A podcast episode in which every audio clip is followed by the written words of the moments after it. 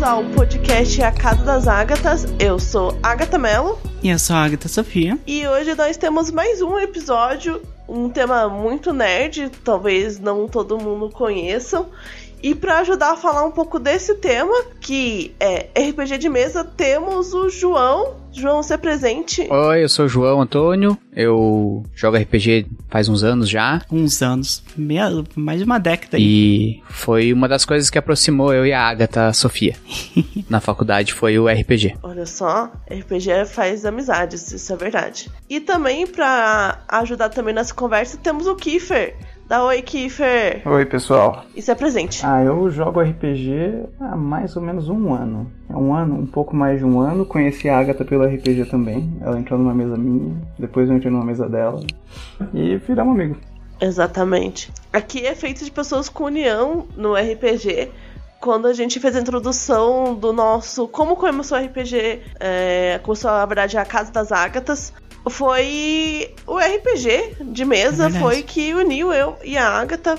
É, a gente já citou algumas vezes dentro do- desse podcast, Uhum. que a gente se conheceu com né, madrinhas, né? Do RPG Guacha. Exatamente. Mas eu acho que a gente podia começar falando como que a gente conheceu o RPG, né? Então. Peraí, para, para, para. Só quero dar um recado agora no começo. Porque o pessoal vai escutar isso no começo, talvez não escute no final. É, a gente tá com o Discord, que você, ouvinte, pode entrar e ouvir nossas gravações ao vivo, interagir no chat, falar com a gente. Ele, o link vai estar na descrição do episódio. Então entre lá e, e entra no nosso grupinho. Vai receber foto de gato. Jabá aleatório.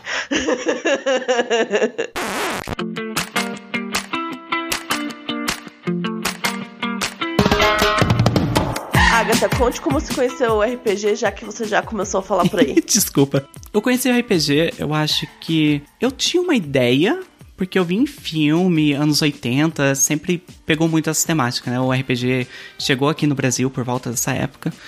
Então, filmes antigos, assim, sempre via, nossa, tem alguma coisa de RPG e tal. Mas eu nunca me liguei muito, eu sempre fui mais no computador. Até que todo mundo conhece, né? O, o Nerdcast lançou o episódio de RPG deles, o, RPG o episódio que eles jogam RPG. E foi a primeira vez que eu vi, ouvi, né, no caso, uma partida como era mesmo. Assim, cheia de edição, o nível deles é muito maior, assim, qualquer outra coisa que você for jogar. Mas foi a primeira vez e eu falei, eu quero fazer isso. E eu sugeri pro meu grupo no colégio, no ensino médio. Óbvio que, assim, ninguém sabia jogar. Então, o que, que foi que eu fiz? Eu peguei uma, um PDF na internet, li por cima, criei minhas próprias regras, como é que fazia. A gente fez uma, uma ficha porca, assim, que só contava, ah, qual que é, quanto você tem de força, quanto, qual que é a raça do seu personagem. Nem fazia sentido as rolagens. E eu mestrei uma mesa totalmente chupinhada do primeiro episódio do Nerdcast. E foi maravilhoso, assim, foi totalmente louco, foi não fazia sentido nenhum, mas foi muito bom aquela sensação de a gente estar interpretando os personagens juntos. E você, Kiefer, como que foi a primeira vez que você jogou RPG? Como se conheceu ele? Coincidentemente, ah, eu conheci o RPG também no Nerdcast. Um Eu não ouvia nem podcast na época e um colega meu, ele falou sobre o Nerdcast, que tinha um podcast de RPG muito legais. E eu fui ouvir. E, cara, foi amor à primeira vista. Foi me apaixonei pelo RPG, mas ainda, ainda levei anos, cara, anos pra vir a jogar. Eu acho que eu conheci o RPG, putz, acho que em 2013 ou 2014, só fui jogar lá pra 2020. Quando. Que eu não sabia por onde começar, não sabia como achar um grupo, mas também não pesquisei, né? Mas enfim, a ideia sumiu, até que um dia eu tava no Instagram e eu achei o MDL, né? O Mestres da Lorota, falando pra jogar com a gente, que tinha uma comunidade de RPG. Eu entrei na comunidade deles e deu no que deu, né, cara? RPG virou o meu hobby da vida toda, assim. E você, João, como que você conheceu o RPG? Então, eu conheci o RPG no ensino médio, antes do ensino médio, na minha sexta série, sétima série, e isso já fazem 16, 17 anos. E também comecei jogando. A gente jogava. Um, um garoto da sala chegou dizendo que a gente jogava, que jogava RPG, e a gente decidiu jogar, e era um sistema que ele criou da cabeça dele, e era só com dados de seis faces, e ele criava as regras, o que dava certo e o que não dava. Então foi uma bagunça, assim, e a gente passou acho que uns dois anos jogando dessa forma. E daí depois disso a gente eu comecei a comprar os livros, né? Do 3.5, do D&D 3.5, e daí nunca mais parei de jogar. Eu nunca, nunca mais. mais. Eu nunca mais. Acompanhei o Nerdcast, acompanhei o surgimento do RPG Guacha e aprendo muito. É, é legal essas, essas novas mídias que tem, ou o RPG ganhando esse espaço que ele tem ganhado nos últimos anos, assim, é bem legal, porque eu aprendo muito, assim, vendo outro tipo, outro tipo de pessoa jogar RPG, assim. Sim. Ó, eu devo falar que eu comecei jogando RPG no ensino médio, aquela loucura que né, o João falou, né? Assim, inventava a regra na hora, rolava um dado de 20 lados e dane-se. O mestre inventava o que, que ia acontecer. Mas eu fui jogar RPG de verdade com o João no, na faculdade. Ele falou que jogava RPG, chamou pra uma mesa e ele deu aquela balinha, aquela droga, sabe? Só tipo, ah, toma isso aqui de graça. E daí eu me viciei pro resto da vida. O culpado é o João. Fandelver foi tua primeira mesa, Agatha? De verdade, assim? Foi, foi, porque que nem eu disse, a- as outras que eu tentei mestrar, que eu sempre era mestra, né? É, foi meio, tipo, nas coxas, ninguém lia o livro mais ou menos, é, todo mundo era meio coisa. A primeira que foi seguindo regra, foi certinho, com um grid e tal, foi com você. E deu tudo errado na quest. Cara, que interessante. porque a primeira vez que eu joguei RPG, eu já joguei com você de verdade. Porque o meu primeiro narrador foi o Damascena, que é do MDL. Ele narra, tipo, há 30 anos ele narra. Eu já. Meu primeiro narrador tinha essa experiência e desde sempre joguei com regra. Minha primeira mesa eu já tinha lido o livro de DD inteiro. Foi uma experiência diferente. É, eu comecei o, o- jogando assim, tipo, descontraído, não tinha uma regra como a Agatha. Mas de verdade eu comecei realmente a jogar na faculdade presencialmente. Teve um grupo de amigos ali meu que falou: Ah, vamos jogar, vamos. E eu joguei de, de 3.5, eu me perdia 90% das regras, eu lia a regra e eu ficava confusa. Mas foi muito legal, porque eu acho que tem essa vibe presencial que foi muito divertida no momento, porque eu não conhecia Tipo, ainda não. Eu não escutava Nerdcast, eu não escutava podcast, então eu não tinha outros contatos com RPG que depois pra frente eu consegui achar algo mais online, mais virtual. Mas o contato meu foi muito presencial antes de vir essa coisa mais virtual que tem atualmente. E vale dizer que a sensação de você estar presencial no RPG é totalmente diferente, né? Dá muito mais trabalho, dá. Você tem que arranjar horários, às vezes você tem que se deslocar. Mas é muito bom você estar frente a frente com a pessoa e você vê as expressões que ela tá fazendo com aquele personagem, a sintonia. Você quer fazer alguma coisa, você mexe ali na hora, não, não tem problema de conexão de internet. É, é muito bom. Eu sei que é um privilégio, principalmente agora que a gente tá falando num tempo de pandemia, né? Mas é, é uma sensação muito boa de jogar presencial. Aproveitando o gancho, vocês já jogaram presencial? E se vocês jogaram presencial, qual que foi a diferença maior entre presencial e online, assim? Qual que vocês veem de vantagem um do outro? Então, começando por mim, vocês vão entender por quê. Eu não posso falar muito sobre esse assunto porque eu nunca joguei RPG presencial. Você ainda não teve a experiência do coração de ver a carinha das pessoas. Assim, apesar de você ser um mestre que online incentiva a galera a abrir a câmera. Que foi uma das coisas que, que eu, que eu sinto que eu comecei a jogar presencial, tem uma outra vibe, você tá vendo as pessoas, você tá conversando, você às vezes se distrai, você faz o bolinho do complor muito mais fácil. Mas online, pelo menos nos nossos grupos anteriores, a Agatha também pode me dar com base no Guacha, a gente não ligava muito a câmera, então era rolê muito A voz né? distante mês, era muita voz. E o Kiffer foi a primeira pessoa que eu joguei, né, quando eu fui pro, pro Mestre da Lorota, é, que abria a câmera. E eu achei muito legal, ele até abriu a câmera agora, mas é, que abria a câmera pra gente se ver, conversar e ter essa, algo mais inclusivo, que eu achei muito bom. Eu acho que a parte de distância online a gente deveria incentivar mais isso. Mas eu acho que ainda é uma adaptação dos aos poucos, né? Tem ainda questão muitas pessoas às vezes ficarem com vergonha tal. E às vezes não tem vontade, às vezes não tem vontade de ligar a câmera, mas é, eu vejo isso. Eu acho que o presencial tem essa coisa de você ter conexão muito humana, você mexer, olhar de um outro aspecto o jogo. E o online acho que tem as vantagens de às vezes é mais fácil de comunicar É, eu consigo fazer um. Eu acho fazer um storytelling onde você consegue dar uma informação só pra uma pessoa é mais fácil, porque se manda em privado, então não tem como alguém descobrir que você mandou uma informação para um e o outro não sabe disso. Então, eu acho isso muito legal. Você, João, o que, que você já jogou presencial? Como que foi para você? Eu comecei jogando presencial, né? Eu jogava, a gente matava o intervalo do, do colégio para ficar dentro da sala jogando. A última vez que eu tentei fazer isso, eu fui pega pela pedagoga e fui mandada para é. casa, porque já tinha acabado a, as a aulas. Gente, a gente se escondia atrás das mochilas. Daí quando a tiazinha vinha trancar a porta do cole... da sala na, no, no, intervalo, a gente se escondia. E jogava dentro da sala, assim.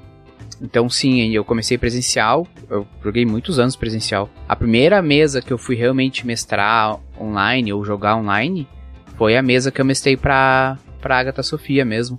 Yay. Que que foi uma, uma experiência já bem diferente, assim, tipo, tanto do meu meio de meu modo de mestrar, assim, como por ser outra plataforma, né? Eu sinto bastante falta quando eu jogo online dessa questão mais humana que você trouxe, que é beleza, na câmera você consegue ter rosto, você consegue fazer expressões e tal. E mas quando, por exemplo, eu vou fazer ah, uma senhora velhinha, eu posso no presencial encurvar meu corpo todo e andar em volta da mesa e trazer as tentar fazer uma imersão mais completa assim, que eu sinto bastante falta assim no no online dessa parte. Mas a gente ganha muito no online, né? Por exemplo, se você pegar o Foundry assim, você consegue ter efeito das magias no, na tela, você consegue ter outras coisas que são mais imersivas, né? Facilidades. Perder menos tempo com conta. Nossa, isso é fantástico, assim, tipo, você clica um botão na ficha e o ataque acontece e pronto, não precisa ficar fazendo soma e vendo se tá certo e errando as contas. Sem contar que online também, tipo, é facilita para as pessoas jogarem também que antes não podiam, seja por tempo ou por localidade, geografia, né? Que a gente joga com pessoas do Brasil inteiro agora. A gente tem essa possibilidade. Presencial a gente não poderia. Sim, a minha mesa favorita são de pessoas de quatro de cada um é de um estado. A narradora é de um, os outros três jogadores estão em outro estado. Que é a minha mesa de múmia. Não seria possível a gente se encontrar, porque a gente tem muita química nessa mesa, se não fosse o Discord, por exemplo, né? A distância, a internet. E Exatamente. eu, particularmente, nunca senti falta do RPG presencial. Eu acho que, pelo menos para mim, como a Agatha comentou, ligar a câmera sempre foi o suficiente. Já fico feliz. É, eu não tenho preferência por um ou por outro, por outro, assim, tipo, ai, não. Tipo, eu tenho um amigo meu que ele preferiu parar de jogar se não for presencial, assim, sabe? Não. Porque ele acha que. Porque para ele jogar RPG é reunir os amigos, assim, sabe? Então, reunir os on amigos online, a gente já faz isso quando a gente vai jogar outras coisas, né? E daí para ele meio que perde o sentido. Entendi. Então, para ele faz sentido só o presencial, né? Mas ele só joga com, com os amigos daqui de Curitiba, assim. Mas a, a, o quanto que abriu, né, o, o online, tanto os, as plataformas de jogo online como também a, o Discord, né, para que as pessoas conseguissem jogar de forma fácil. Mas eu já joguei, eu já joguei pelo WhatsApp, por texto. Ah, RPG escrito. Isso é difícil. RPG por texto é muito bom. É, tipo em fórum ou, né? A, a, uma das últimas vezes que eu fiz alguma coisa assim foi pelo WhatsApp. Foi um dia só, assim, mas é bem diferente. Nossa, descrever suas ações todas é algo bem difícil por texto, assim. É outra uhum. pegada, RPG eu, escrito. Eu acho que o lado bom do online é que a gente consegue fazer campanhas manterem mais, porque o, o presencial, acho que um grande problema dele é você conseguir juntar todo mundo no mesmo dia, na mesma casa de alguém. Eu tinha muito, a campanha começava muito bem, a gente chegava na décima, décima vez, na, depois da décima, juntar todo mundo no mesmo dia, no mesmo horário, que se locomover pra casa alguém que choveu, acabou, entendeu? Assim, apesar de às vezes quem tiver uma internet ruim chover, acabou também no dia, é muito mais fácil você manter campanhas e, e, pessoas se mantendo online do que no presencial. Eu acho que quando é uma coisa muito grande, muito tempo, o online deixou isso mais fácil, assim, você não ficou uma coisa tão dependente de ônibus, carro, tempo, assim, porque você vai se ajustando, tipo, às vezes você tá fazendo outra coisa junto e mestrando, jogando. Mestrando nem tanto, mas jogando você consegue fazer isso melhor. Uma coisa que, que eu sinto no online, que a gente perde um pouco, é, é um pouco da imersão, assim, porque é muito fácil a pessoa que não tá na cena, né, que não está agindo ali na hora, né, ela se distrair, parar de prestar atenção, vai responder um WhatsApp ou algo assim. Então, eu acho que por esse, esse lado, assim, do presencial é da imersão, ele é muito grande, assim, porque quando a pessoa pega o ônibus, por exemplo, para ir até a casa do, do amigo para jogar, ela já se comprometeu a fazer isso, sabe? E eu sinto, por exemplo, no servidor que eu, que eu mestre de RPG, a gente tem esse problema, assim, das pessoas às vezes não estarem dedicadas àquilo, sabe? E daí fica bem difícil, às vezes, manter um ritmo de história, de narrativa, assim, porque não tá todo mundo comprometido.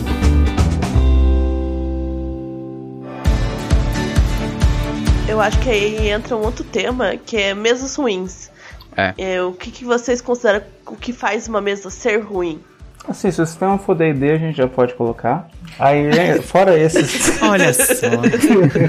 eu, falo, eu falo mal de D&D, mas é, tá no meu coração. Eu gosto de D&D. Não, com certeza. Eu, eu, vejo o valor dele, apesar de não ser meu preferido mais. O importante é se divertir.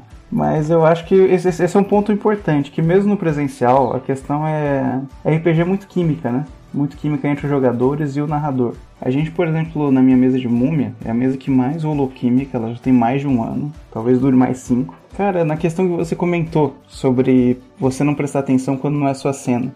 É uma mesa focada no roleplay. Claro que tem combate, mas a maior parte da mesa, talvez 90% do tempo ou mais, é o roleplay e o desenvolvimento de personagem. E, cara, todo mundo da mesa fica virado com os jogadores fazendo seus desenvolvimentos, tomando suas decisões, explicando por que o personagem faz aquilo.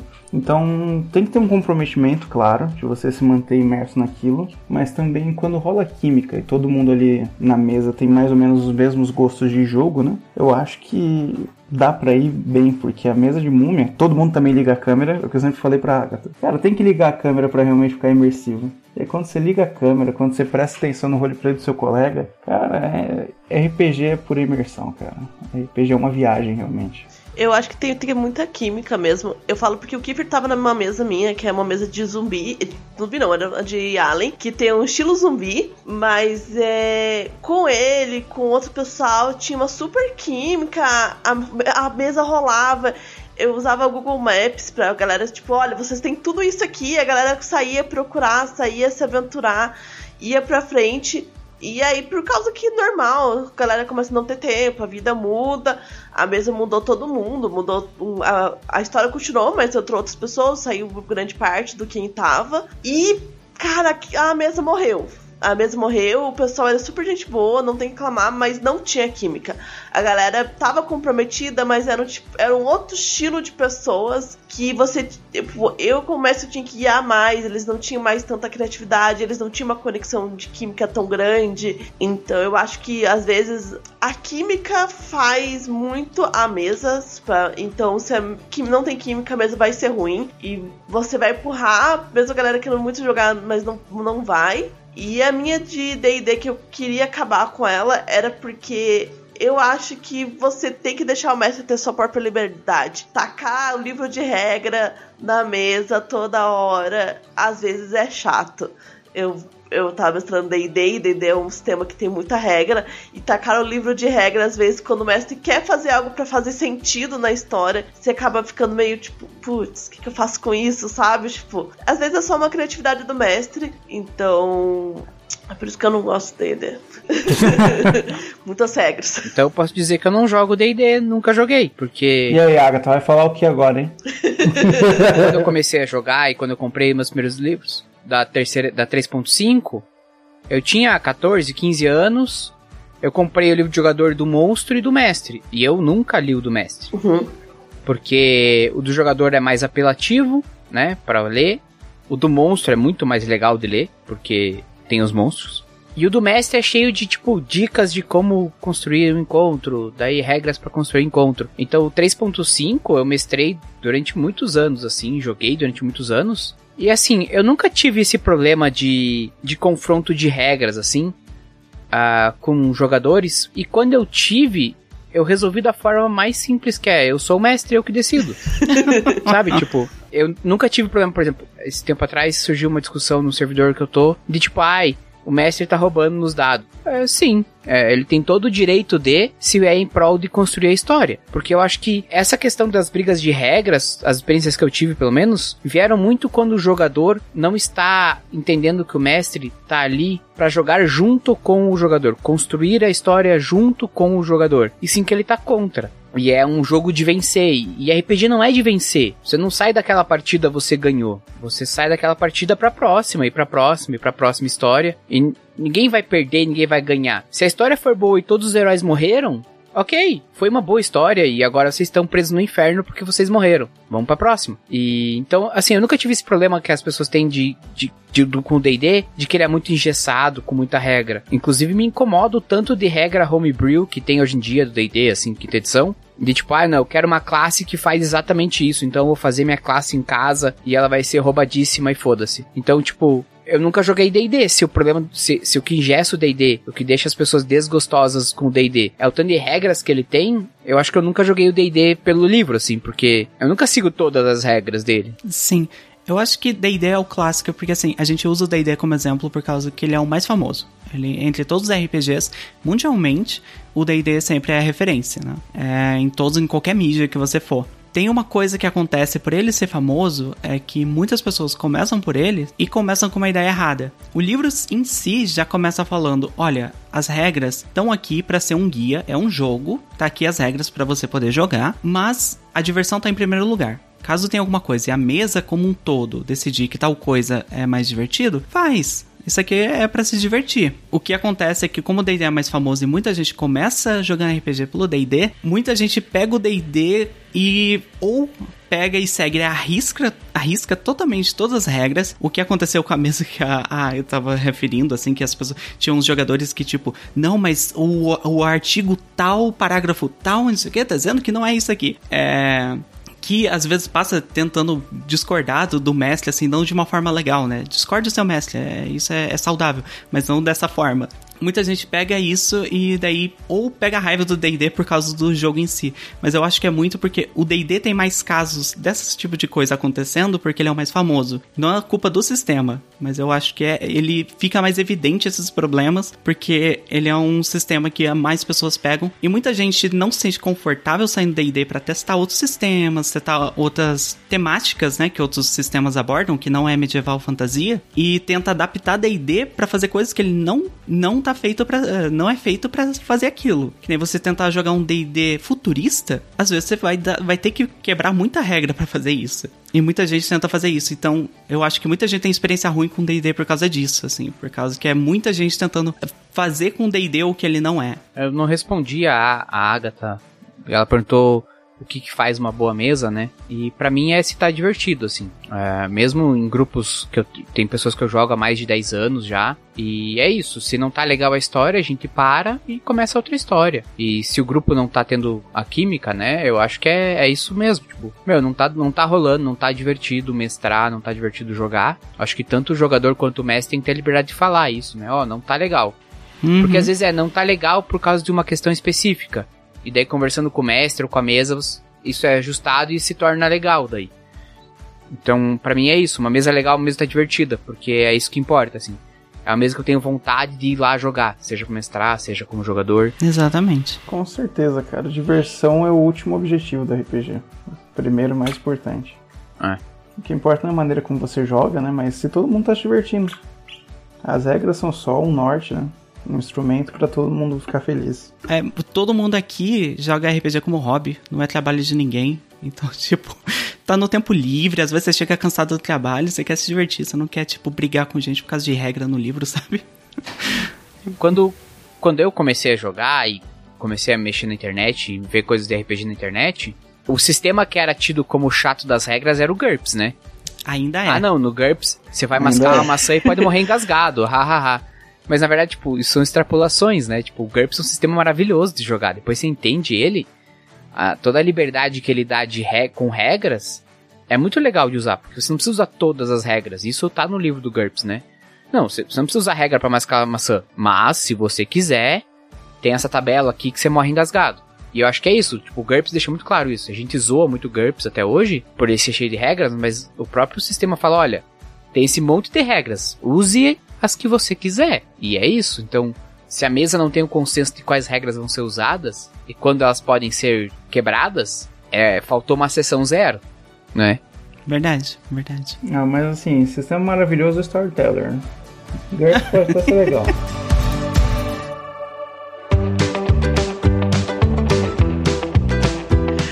Aprofundar nisso e falar quais são seus sistemas favoritos, né? Eu já, alguns a gente já sabem, né? Mas a hora de vocês defenderem seus sistemas e falar o seu sistema favorito e o porquê é favorito, né? A hora de defender o seu sistema. Eu dou um bônus, coloco o que você menos gosta também.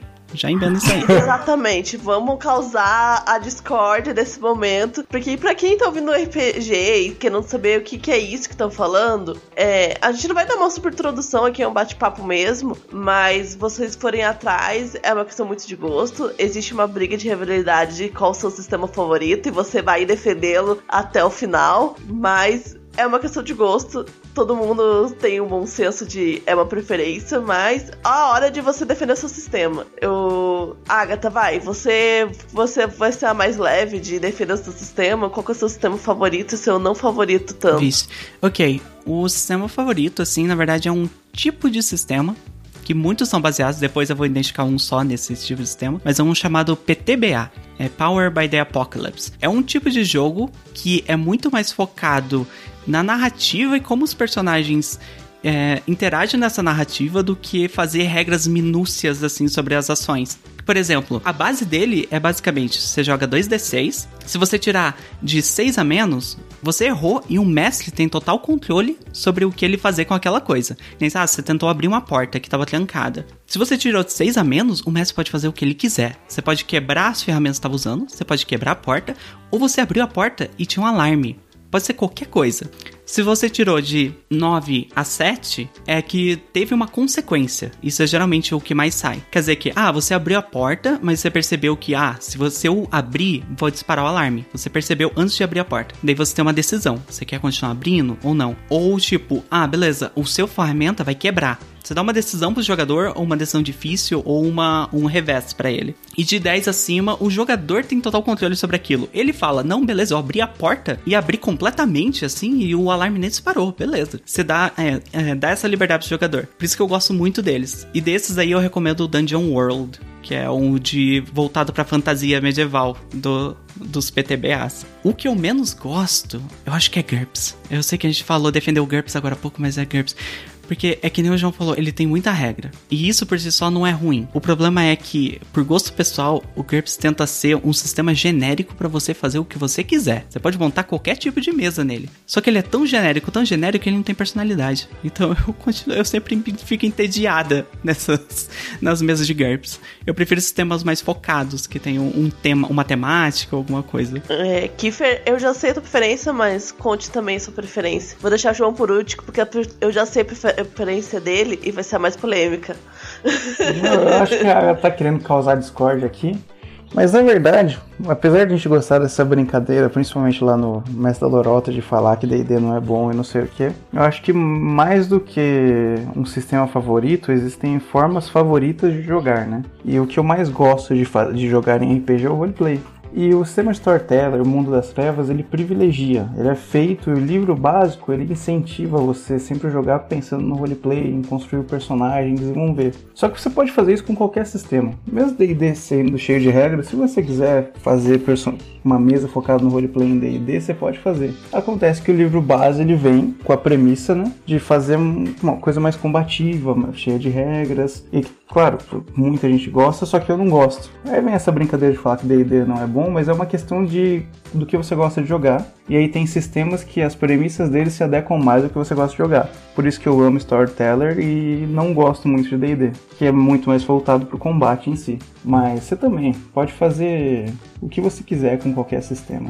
Então é mais uma zoeira mesmo que a gente faz. Mas D&D também tem sua premissa e ela funciona muito bem, cara. Não, eu, eu concordo com o Clifford zoa muito D&D, mas é porque ele, querendo ou não, eu, como a Agatha falou, é o sistema mais popular, a gente consegue jogar mais ele, porque uma ou outra pessoa já jogou D&D, diferente de é, os outros sistemas, tá? Storytelling, eu comecei a jogar Storytelling, na verdade, eu jogava Storytelling, mas não era Storytelling que é o que eu descobri que é Storytelling que eu joguei com o Kiefer que é o Vampira Máscara, o Mundo das Trevas.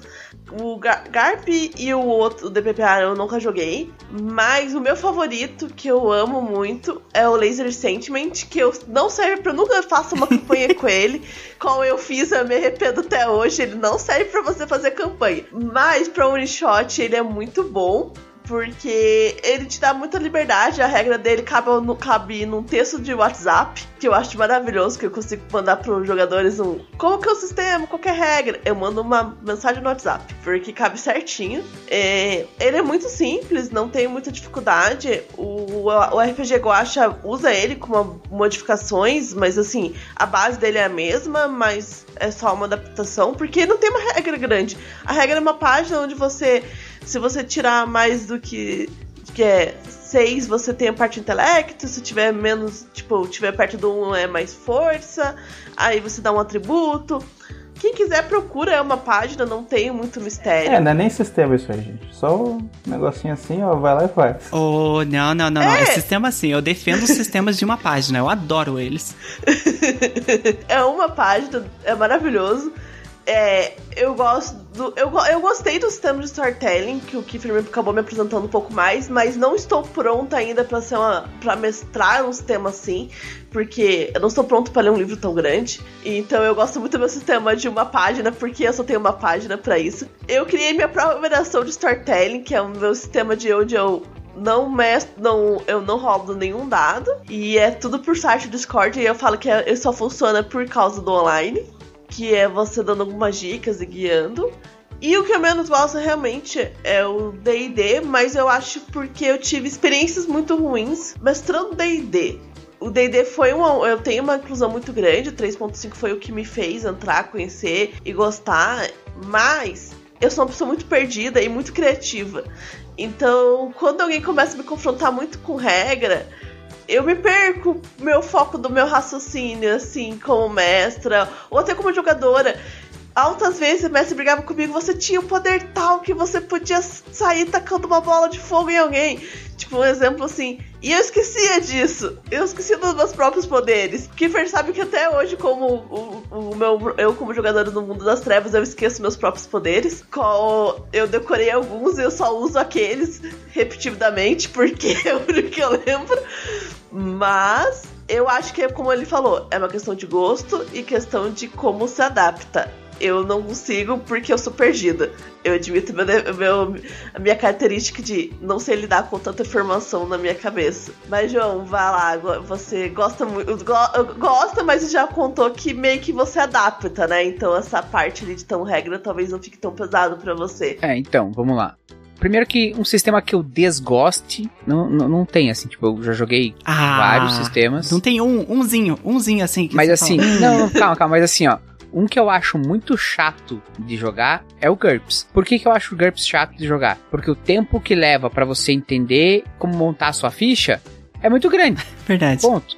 Eu acho isso, isso já é uma coisa que, por exemplo, quinta edição faz muito melhor que 3.5, porque é, montar ficha no quinta edição é super fácil, super rápido. E então assim, eu acho o GURPS porque eu tenho uma visão para mim do RPG que eu quero espalhar o RPG para o máximo de pessoas possíveis. Então, por exemplo, eu gosto de mestrar em festa de família. Eu pego as crianças e mestro um RPG para as crianças, sabe? E daí eu uso laser de sentimentos, que qualquer criança entende.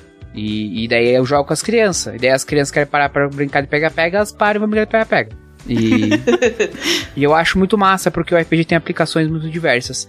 Então, assim, o GURPS é um sistema que eu acho que ele, ele dá muitas barreiras para alguém começar a jogar RPG por ele. É um sistema foda, tem, tem professores que usam GURPS em escola, porque o GURPS ele tem uma, área, uma, uma, personalização que ajuda os professores a fazer um sistema de matemática em cima, de física. Então tem, tem alguns, alguns professores que eu já acompanhei que eles fazem esse trabalho em sala de aula uh, eh, para ensinar matemática e física para as crianças e usam GURPS. Mas eu acho que ele tem muitas barreiras para uma pessoa começar a jogar. O D&D para mim é o meu favorito e vai ser o favorito por muitos anos ainda. Talvez até por uma questão de, de há quanto tempo eu jogo, né? São 17 anos que eu jogo D&D. Então, eu pulei a quarta, quarta edição porque era muito caro comprar no Brasil na época. Nossa, ainda é não é caro. É boa. então, o que que acontece? O que que eu acho que aconteceu com o D&D? Que é meu favorito. Assim, ó, tem umas situações também. RPG de festa, o melhor é o Paranoia. Não, não tem discussão. Verdade. Paranoia é o melhor RPG de festa. E é um RPG de desintoxicar o mestre, porque é um RPG que é mestre versus jogador. O Paranoia é um RPG fantástico para jogo de festa, porque ele ele tem uma, um, um, um humor inerente nele, assim, que é muito legal. Para quem não conhece Paranoia, ele é um RPG que você. O mestre é o computador e o mundo é pós-apocalíptico. Então as pessoas moram embaixo da terra e cada pessoa tem 6, 9, 12 clones, depende de quantas você quiser que a pessoa tenha. E meio que assim, ó, você vai morrer e vai vir seu clone no seu lugar e você tem que conseguir concluir a missão. E é, é assim, é uma doideira, assim, tipo, tem poderes bizarros, tipo, eu faço chover melancia. Tem várias regras de onde os jogadores podem ir, onde não pode. E se não for, alguém pode ir lá e matar eles. Daí vem o clone. Então ele é muito rápido, muito dinâmico, assim, e ele tem um aspecto de brincar com a, com as expectativas muito legal. É, é, um, é um sistema pra, de comédia, né? Basicamente. É tipo, é quase um, um 1984 se fosse comédia. É, é, é aquela coisa. Mas o DD eu acho tão. Né, é o meu favorito. Eu entendo todos esses problemas de regras, eu entendo que, por exemplo, na quinta edição, usar duas armas é uma bosta, porque simplesmente é ineficiente. E eu acho que essa questão que entra no quinta edição, com essa popularidade que ele tem, com o Critical Role explodindo como explodiu no, na quinta edição, com toda essa, esse aumento da popularidade do RPG na cultura pop, é, eu acho que uma das coisas que a gente sofre hoje numa comunidade de RPG é que muitas pessoas vieram do jogo digital. E se você vai jogar League of Legends, você quer fazer a melhor build. Se você vai jogar Diablo, você quer fazer a melhor build. Se você quer jogar qualquer jogo online, ou se você quer jogar Mass Effect, você não vai fazer qualquer personagem no Mass Effect, né? Não, não, meu Shepard é um bosta mesmo. Não, você vai fazer o melhor Shepard possível. E isso é muito do digital. Essa otimização de personagem é uma coisa que a gente vê muito vindo do digital, assim. Daí quando você vai no YouTube, o que, que tem no YouTube? Como você pode ganhar do seu mestre? E a verdade é, você nunca vai ganhar do seu mestre, porque você não está competindo contra o mestre, então você não vai ganhar dele. Né? O, mestre perde quando não tem jogador para jogar. E o jogador perde quando não tem mestre para mestrar. Só assim. É, é, o, é o que a Amanda falou ali no chat, que é o, é o combeiro safado. Essa visão de mestre contra jogadores eu acho que é bem old school, até porque eu tenho jogadores old school, então eu vejo. E também tem um narrador muito foda num canal do YouTube chamado Perdidos do Play, Márcio Moreira, que ele fala sobre RPG mestrocêntrico, né? Que o mestre é o centro de tudo, ele decide como são as coisas e aí são eles como jogadores. Sendo que o RPG é uma história escrita a quatro, a quatro mãos. E não é só o mestre que cria o mundo, mas os jogadores também criam o mundo. E a história vai sendo construída e vivida junto. Isso você pode fazer até mecanicamente. Você pode, no começo de uma sessão zero, deixar que os jogadores criem verdades daquele mundo, criem cenários e você depois controla isso. Então acho que essa visão de mestre contra jogador é velha e não é legal. Acho que tem formas muito melhores de jogar RPG hoje. É, é um negócio cooperativo, né? Contar uma história juntos. Tanto que tem RPGs hoje em dia, que nem foi citado Fiasco, que é um RPG sobre criar situações e, e relações entre personagens, de como é que isso vai desgringolando, que não tem mestre. Tem as regras e todo mundo vai seguindo as regras e vai construindo aquela história junto, mas não tem mestre. Não tem. Todo mundo tá em pé de igualdade ali, criando a história e seguindo as regras. Eu acho isso maravilhoso. Daí eu acho que o sistema pouco importa, sabe? Usa o sistema que você conhece melhor, que você vai conseguir mestrar melhor. Ter domínio do sistema ajuda muito a mestrar. No, no 3.5 eu conheci os monstros de core salteado, então preciso tirar uma luta do, da cachola aqui da hora. Eu sei quanto que um orc bate, quanto que um orc tem de vida, quanto que um devorador de mentes tem de vida, o que, que ele pode, o que ele não pode fazer. E daí é isso, eu acho que essa ideia de, de, de ser otimizado, de ser o mais forte, de ser o mais. Eu acho que isso é muito uma coisa que. uma cultura do jogo digital que tá entrando no RPG. E a Wizards fez o que ela tem que fazer como empresa, que é meu. Vou capitalizar em cima disso e vou, vou transformar em um jogo de tabuleiro, que foi a quarta edição. A quarta edição, o RPG virou um jogo de guerra de miniatura. De estratégia, né, basicamente. É, tanto é que na mesma época lançaram as miniaturas do D&D e tinha um jogo de, de, de, miniatura que era o meu grupo de guerra contra o seu grupo de guerra e era basicamente as mesmas regras da quarta edição, assim, tipo, com poder diário, poder à vontade, poder utilitário. E a quinta edição é uma reformulação disso. Então eu acho, eu acho que a quinta edição D&D é um D&D muito superior ao que ele era no passado, porque ele é muito mais simples, mas assim, achar que ele é o sistema perfeito seria ingenuidade. Porque não tem. O sistema perfeito é aquele que seu grupo gosta de jogar e ponto. Sim, e depende do que você quer mestrar também. Tipo, mestrar uma investigação como se fosse tipo uma investigação policial. Num D&D, é, você vai ter que dobrar algumas regras para você conseguir fazer isso. O D&D não é para tudo, que nem eu falei anteriormente, você não consegue fazer algo espacial no D&D sem quebrar quebrar algumas regras. O D&D é feito para fantasia medieval. Então, cada sistema é forte naquilo que ele se propõe a fazer.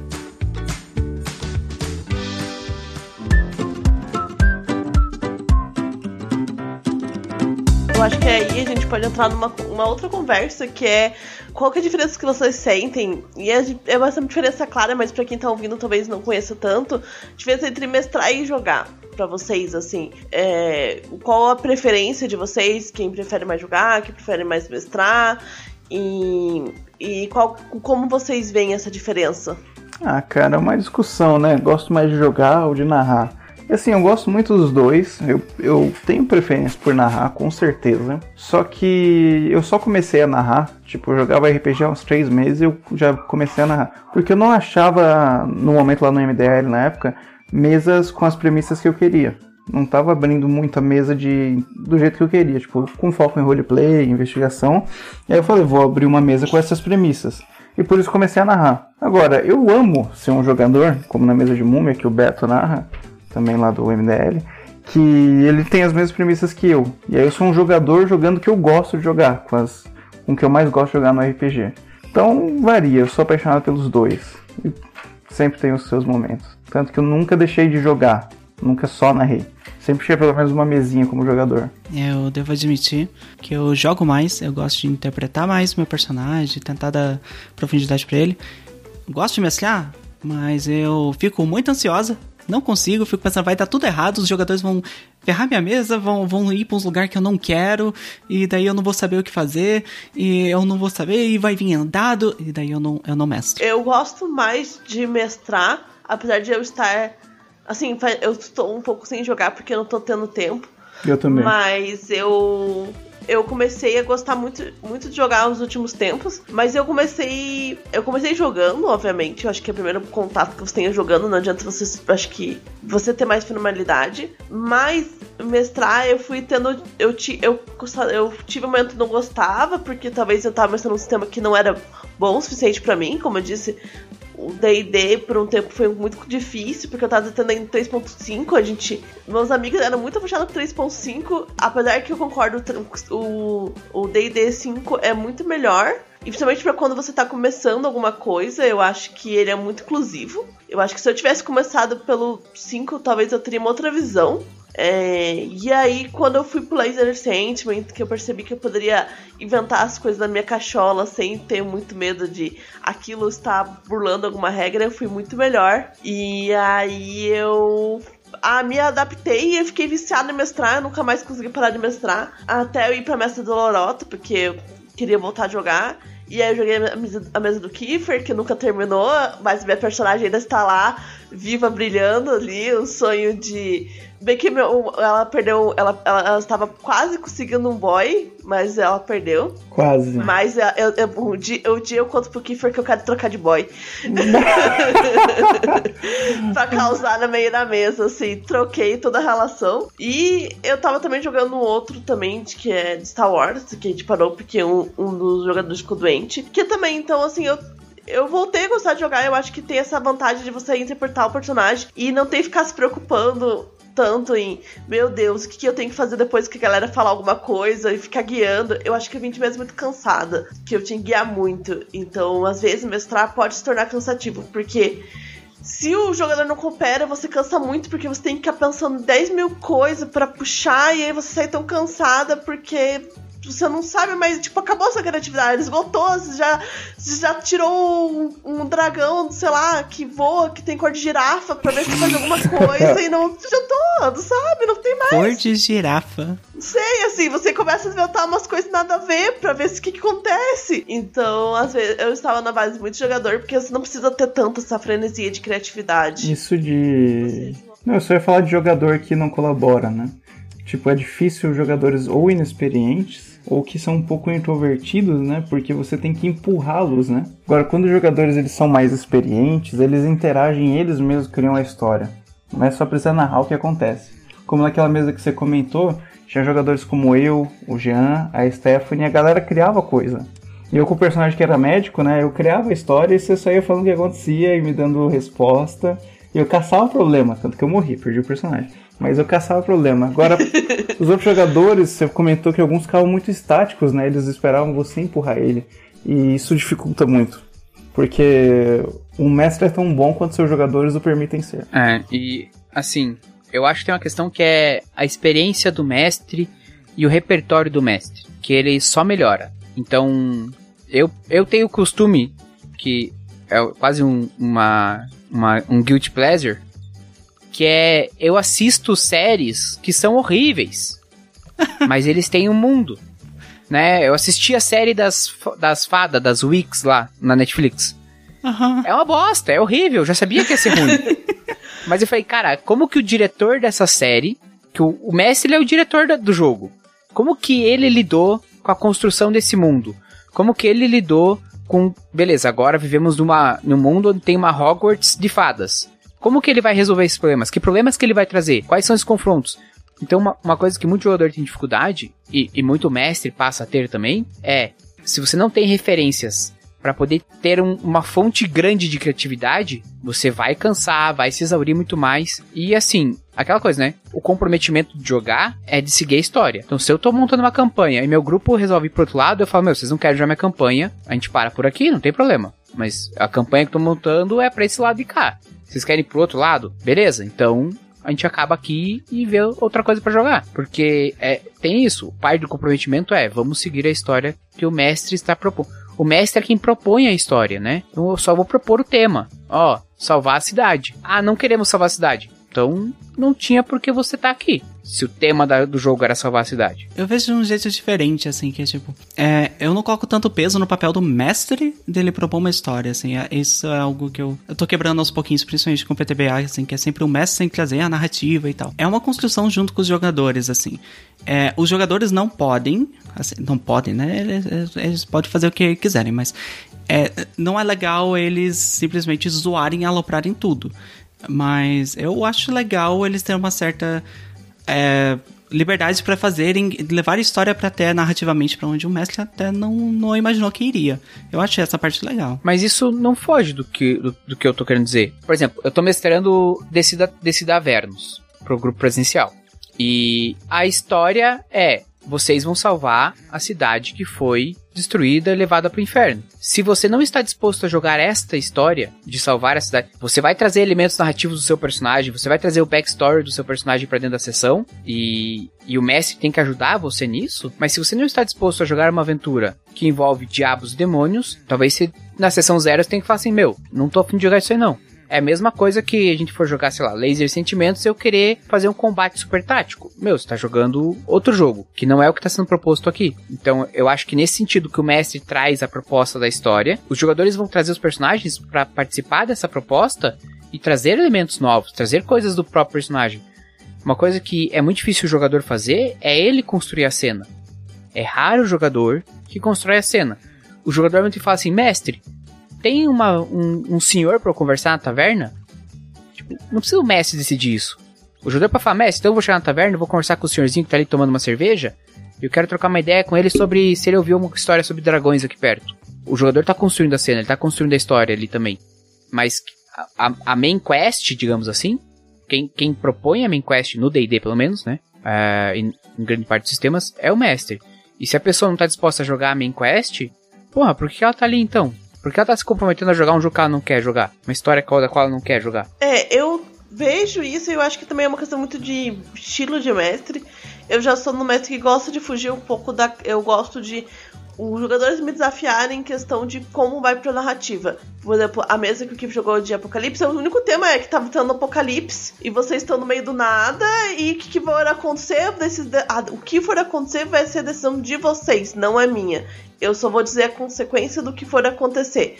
Então não existe um lado para onde ir, existe o lado de como vocês vão sobreviver a esse cenário. Então eu não tinha. Mas como eu já tive o problema de, no, no, quando eu estava mestrando o, o, a campanha que a Agatha tá participando também, que é de D&D, eu tinha que é um caminho fechado, então não tinha muito como fugir.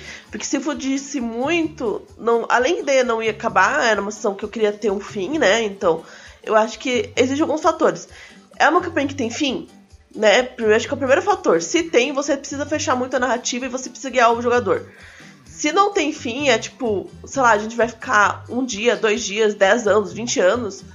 Aí eu acho que você pode dar essa liberdade do jogador mudar o rumo da história. Eu sei que eu já mudei o rumo da história uma vez com a cabeça do Kiefer, que a gente, não, não, os jogadores mudaram um pouco, Mas eu acho que é muito como você quer levar a sua própria história. Eu acho que a parte do mestrar é isso, né? Como você vai levar a sua própria história. Então, eu nunca fui apegada às minhas histórias. Eu, na verdade, muitas vezes eu não tinha um fim para elas. O fim delas dependia de como o jogador ia jogar e não o meu, o, como eu ia levar. Então, mas eu falei, é o meu estilo de jogar. É o meu estilo de mestrar. É uma coisa muito de como vai ser. Então, como eu também já tive que empurrar a galera pra um caminho porque eu precisava dar um fim pra essa história. Então, eu acho que tem essa pegada também. Eu, eu acho que a gente tá falando de coisas tipo. É a mesma linha de, do que a gente tá falando, mas acho que são coisas diferentes. Uma coisa é o mestre chega sem nada e fala: jogadores, o que vocês querem fazer? Isso é um caso de um estilo de jogo. Acho que o que eu tava querendo dizer era sobre aquele jogador que quer ir contra o que o mestre tá propondo. Tipo, olha, vocês vieram aqui e o rei contratou vocês para salvar a princesa. O jogador fala, não, foda-se, eu vou pra taverna. Justo. É justo. nesse sentido que eu digo, por que, que você tá aqui então? Pra que, que você veio jogar se você não tá afim de jogar o jogo? E agora, o trajeto de como vai ser salva a princesa, ah, eu concordo também. O mestre vai pôr algumas coisas que ele vai pré-preparar, mas o resto todo, quem decide são os jogadores. E eles têm que ter essa liberdade de decisão. Concordo plenamente. Concordo, né? É o que você falou da main quest, né? Você tem a quest de salvar a princesa. No final você pode ir, ir salvar e pedir um, um resgate, nunca devolver pro rei matar ela, você pode, sei lá, você tem um doppelganger, igual no Jovem Nerd, entrar no lugar da princesa. É. Mas esse, essa primeira premissa, cara, não tem como você fugir, que é a premissa do mestre. Agora, o caminho que você pode ir, né, tipo, salvar a cidade. No final das contas, você pode escravizar a cidade depois de salvá-la, ou depois de tomar o poder. Mas você não pode falar, ah, não, nessa cidade aí que você criou, passou algumas horas criando, não, a gente quer ir pro outro. Você não pode, sabe? A primeira premissa é dada pelo mestre, e depois os jogadores começam a construir. Ao menos que na sessão zero tenha havido uma construção colaborativa de cenário. Uma coisa que eu aprendi a fazer na época que eu jogava na adolescência, e na adolescência eu jogava assim, ó, 16 horas todo dia. Então, Porra. minha vida era RPG. Entendeu? Eu saía do colégio, almoçava e ia jogar RPG. Jesus amado. Foda, então, foda. tipo, aí jogava até 10 da noite, ia para casa, no outro dia ia pra escola, RPG, e. Então, assim, eu já vivi essa, essa etapa de ter muito tempo para jogar RPG. E entendo que vocês falam assim, ah, tô sem tempo de jogar RPG. E hoje em dia eu vivo a etapa de, meu, eu escolhi gastar meu tempo com RPG. Em então, detrimento lado... de outros hobbies, né? É, não vou, fazer, não vou pintar minhas miniaturas porque eu tenho que preparar a sessão para jogar RPG. Ponto. Então, é, é uma escolha, né? E, e tem jogadores que não estão dispostos a fazer essa escolha. Mas voltando à questão de, de jogador que vai para a linha errada, uma coisa que comecei a fazer na adolescência que é eu nunca dava a direção do lugar. Ah, vocês têm que ir naquela caverna. Ah, o, o barão chamou vocês para resgatar um artefato que tá na caverna tal. Ah, não, uh, a gente vai pro sul. Tá bom, a caverna vai estar tá no sul. Ah, a gente foi pro norte, a caverna vai estar tá no norte. Então eu, eu, eu tirava a, o conhecimento espacial do jogador para eu poder controlar onde estavam as coisas. Ah, isso é muito bom. Para que ele sempre escolhesse onde vai. Ele, ah, não, eu quero ir para tal lugar. É, e você descobre que lá no interior da igreja tem a passagem secreta que vai pra caverna tal. Isso é algo que o, o, o game design na faculdade fez, me, fez eu entender o que, que eu estava fazendo. Que é dar a ilusão de escolha. Tem gente que não gosta dessa ideia, mas na verdade é parte do trabalho do mestre. Você dá uma certa ilusão de escolha pro jogador. Se você tem uma coisa que precisa ser feita para que a história continue andando, você tem que fazer que a escolha seja do jogador chegar lá para que ele tenha agência, para você não tirar a agência do jogador, né? Então é isso é algo que eu mestrei muito no improviso, assim, nessa época. Por causa disso, porque não adiantava preparar, porque o jogador vai pro outro lado. Por que eu vou perder tempo desenhando mapa? Então eu, eu chegava na, na, pra jogar e falava, não, hoje eles vão resgatar o artefato. E o inimigo vai ser uma múmia. E é isso, é isso que eu vou chegar pra, pra mestrar. E hoje em dia, né, eu já prefiro preparar mais as coisas. Eu, eu entendo, eu já tive essas cenas assim, tipo, eu tava jogando presencial com os amigos. E os amigos estavam jogando muito nessa zoeira e, falou, e eu tinha falado, ah, vocês estão entrando num, num, num, num templo de, de, um deus e tem uma, uma porta de ouro gigante. E aí eu, de repente, tipo, eu quero roubar a porta de ouro. Eu, tipo, gente, mas, cara, é uma porta, tipo, 3 metros de altura de ouro. O que, que você vai fazer com essa porta? Eu falei, tá bom, vamos lá. Às vezes você dá essa ilusão assim, beleza, quer roubar? Vai. E aí eu ia dificultando até uma hora, tipo, você não vai roubar. Você vai ficar aqui meia hora aqui, você não vai, porque não faz sentido, não faz assim. E você vai contornando, tirando essas coisas assim, beleza, você quer? Beleza, vou te dar pra você parar de me incomodar. Eu lembro que tinha um amigo meu que, que a gente foi jogar uma mesa. Ele é mestre, tinha um amigo dele que queria, queria ter um cavalo. Queria, queria, queria, queria um cavalo. Ele deu o cavalo. Na primeira cena, putz, caiu um meteoro e morreu o cavalo. Pronto, assim, às vezes você tem que ser o mestre, mestre de. Acabou, entendeu? Eu te dei, mas não vai, não faz sentido você ter. Porque entra naquela coisa que pouco você falou, né? A premissa da ideia de que tem um contexto. Se o mestre tá falando que você não pode ter isso, é porque existe um contexto dentro do jogo que não faz sentido ter isso. Você precisa passar por algumas coisas que não tem isso. Por exemplo, na minha de Apocalipse eu não poderia ter militares, porque não faria sentido na história. A ideia era ser pessoas normais. Então, se tiver um militar, não faria nem sentido. Ele teria que estar fazendo outra coisa, não estar fugindo, porque é a linha primeira de, linha de combate das pessoas do, do mundo é o policial, é o militar. Ele não ia estar lá tentando fugir. Não faria sentido como que eu vou dar. E ah, mas eu falei, gente, não adianta você ser um personagem. Você tem. A ideia era a premissa é você ser uma pessoa normal. Porque você está fugindo, você está tentando sobreviver a esse cenário. Talvez, tipo, se ele fosse militar depois de três, numa, numa apocalipse que valia três anos, mas era no dia zero. Você estaria na frente de combate, provavelmente já teria morto ou não.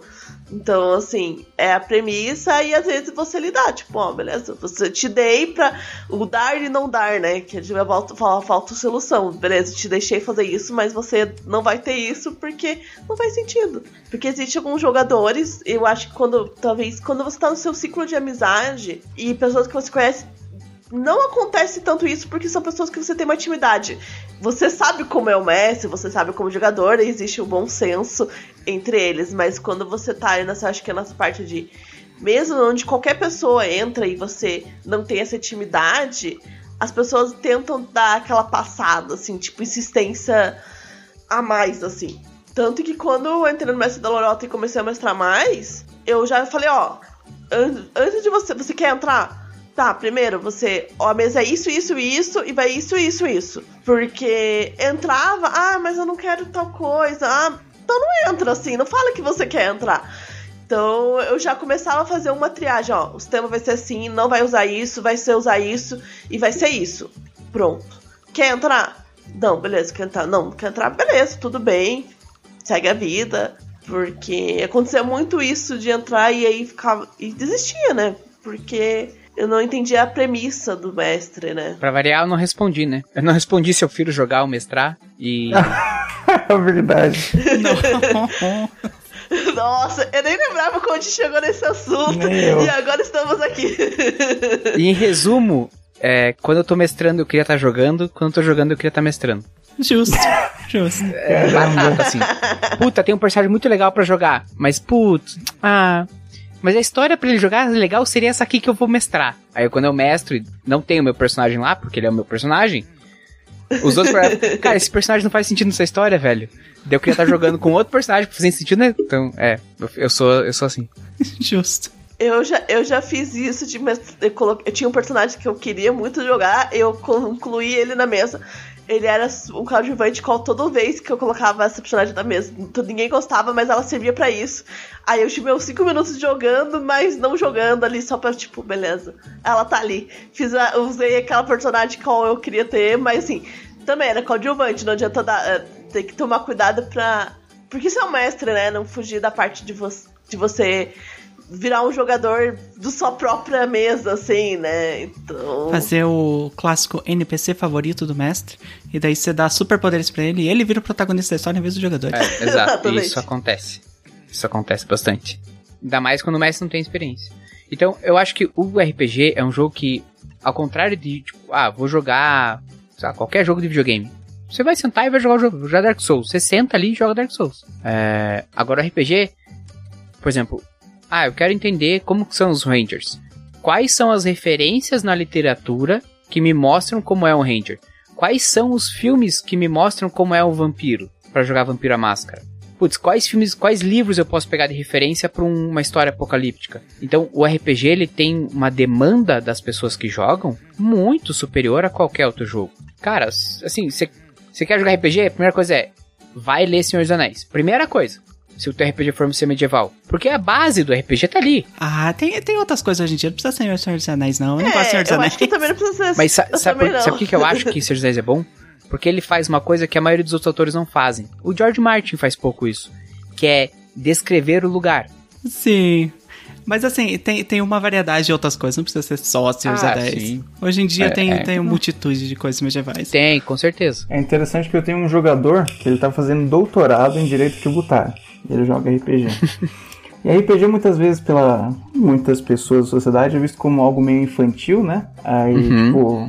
E aí ele comenta, cara, eu jogo... Ele não fala que ele joga RPG, ele fala, cara, eu jogo um jogo que pra você começar a jogar você tem que ler mais ou menos umas duas mil páginas. Que ele joga Vampiro à Máscara.